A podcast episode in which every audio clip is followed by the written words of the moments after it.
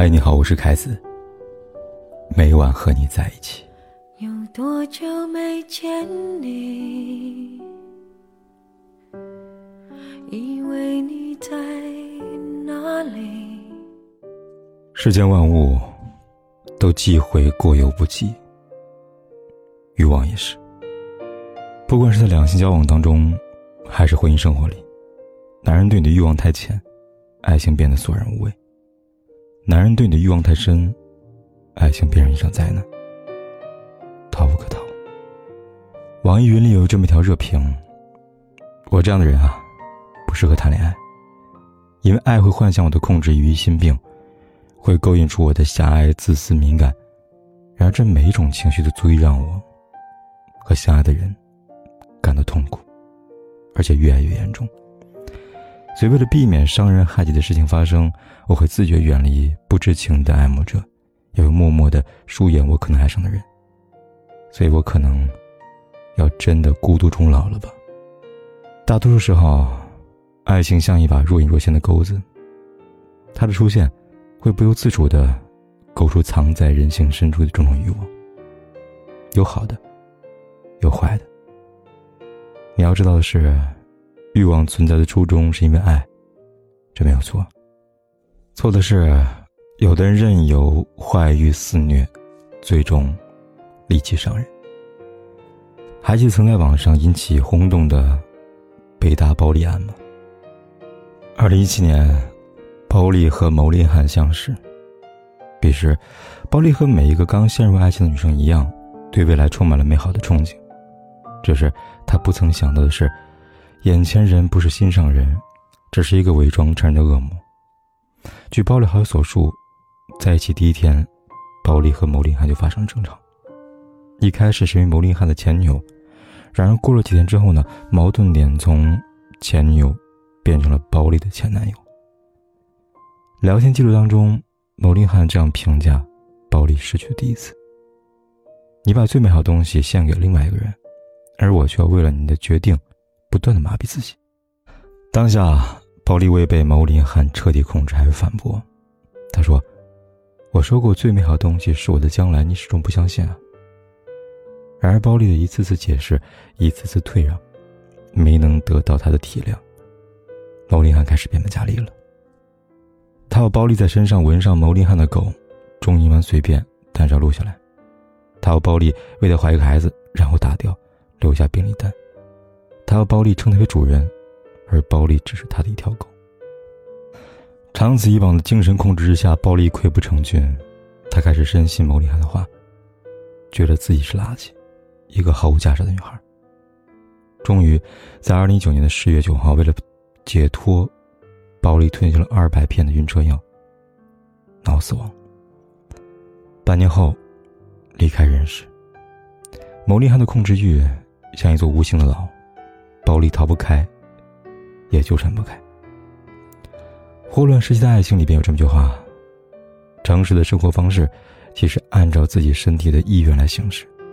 饿的时候才吃饭，爱的时候不必撒谎。遗憾的是，撒谎这个事情容易上瘾，即便有爱，也无法阻挡。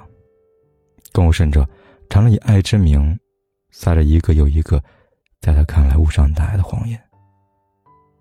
电视剧《我叫余欢水》里边的男主角余欢水，他是一个人到中年、事业不得志、家庭关系不和谐的男人。他身上有着很多同类人的投影。和他们不一样的是，余欢水为了掩饰这些落魄，选择了最不明智的方式撒谎。开始，他的谎言只是小谎，比如儿子想喝牛奶。他帮你买了，但他不会直说，而是对老婆谎称超市牛奶买完了。比如打算请假去接儿子，因为请不到假，对老婆撒谎，下雨堵车，让儿子在雨中哭等。又比如妈妈给他十三万，他不告诉老婆，转头去借给了好兄弟，谎称怕老婆用钱大手大脚。然而，就是这么一个看似微不足道的谎言，就让他再也无法从谎言当中。赶紧抽身。中秋，一家人聚在岳父家吃饭，余欢水给叶父带了红酒礼盒，并吹嘘酒的价值超过两千块，但有一万的口感，产自法国名酒庄。但事实是，这个红酒礼盒只是公司送的中秋礼盒，实际价值只有七十八块。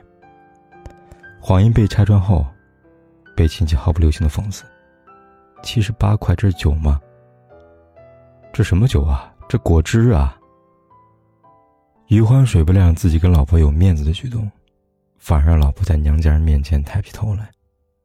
长此以往，老婆终于受不了了，彻底爆发，痛斥余欢水。你不撒谎会死吗？你不撒谎会死吗？你不撒谎上不来气吗？你这样骗我有意义吗？是啊，有意义吗？婚姻生活想要长久，唯有被真实覆盖。余欢水的谎言，看似为了讨好婚姻、讨好老婆，但往往也正是这美丽的谎言，将婚姻推向万丈深渊。后知后觉，撒谎欲的泛滥。让婚姻彻底失去了意义。任何东西都需要个度，适度是良药，过度是剧毒，占有欲数字。在综艺《我家那闺女》，海陆就曾谈到过往被占有欲支配的恋情。海璐告诉林允，自己如果没有跟前男友在一起，两人要么语音，要么视频，不然对方没有安全感。他说。语音一直开着，然后断掉就断掉了，然后断不掉，就一直到了早上。在前男友看来，即便人不在眼前，也需要通过声音确认。此时此刻的海陆只有他一个，也只需要他一个人。除此之外，前男友还会悄悄的把海陆手机里边的男性朋友都删掉，而且不告诉他。为此，海陆不止一次。去和被删掉的朋友道歉。节目播出后，网友们不约而同把前男友锁定在于晓彤身上。海陆最出名的恋情，就是和小他十岁的男演员于晓彤，两人在一起三年，最终如众人所不看好那般，潦草分手。而网友之所以会觉得海陆口中的前男友是于晓彤，原因还是因为档综艺节目。在我家那小子中，于晓彤已经和大他五岁的陈小云谈起了新的恋爱。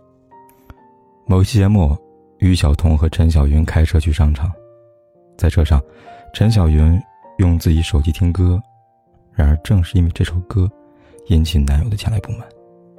从两人对话中不难看出，在此之前，于晓彤就不让女友听这位男歌手的歌曲了。可没想到呢，女友至今保留着这位歌手的歌单。于是，他几次问女友这是什么，并抢过手机想一探究竟。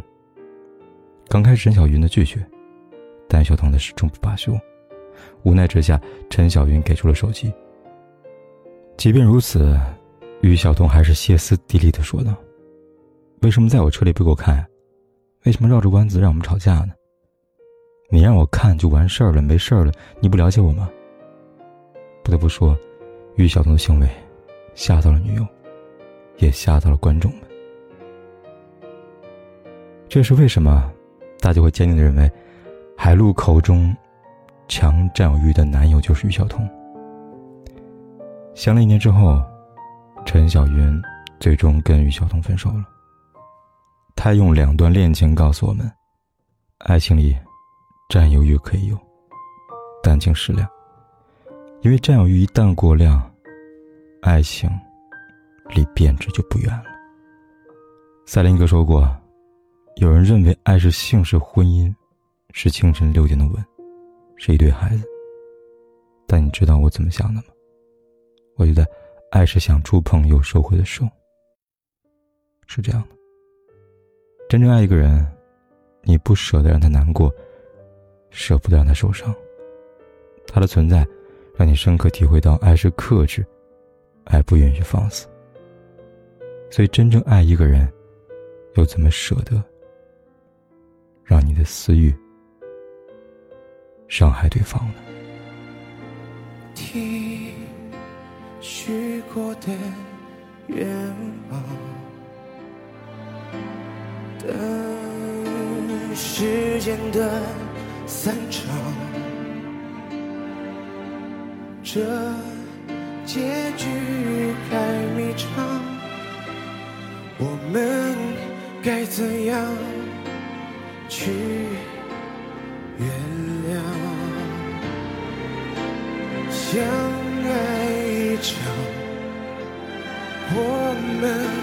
会遇见多少相爱一场？怎么能说忘就能忘？可怕的欲望还躲在心里回荡，想退让就别太勉强。相爱，人生。有多少时光相爱一场？怎么能说忘就能忘？可笑的倔强，撑着不承认绝望，心碎的很漂亮，又怎样？不管天有多黑。夜有多晚，我都在这里等着，跟你说一声晚安。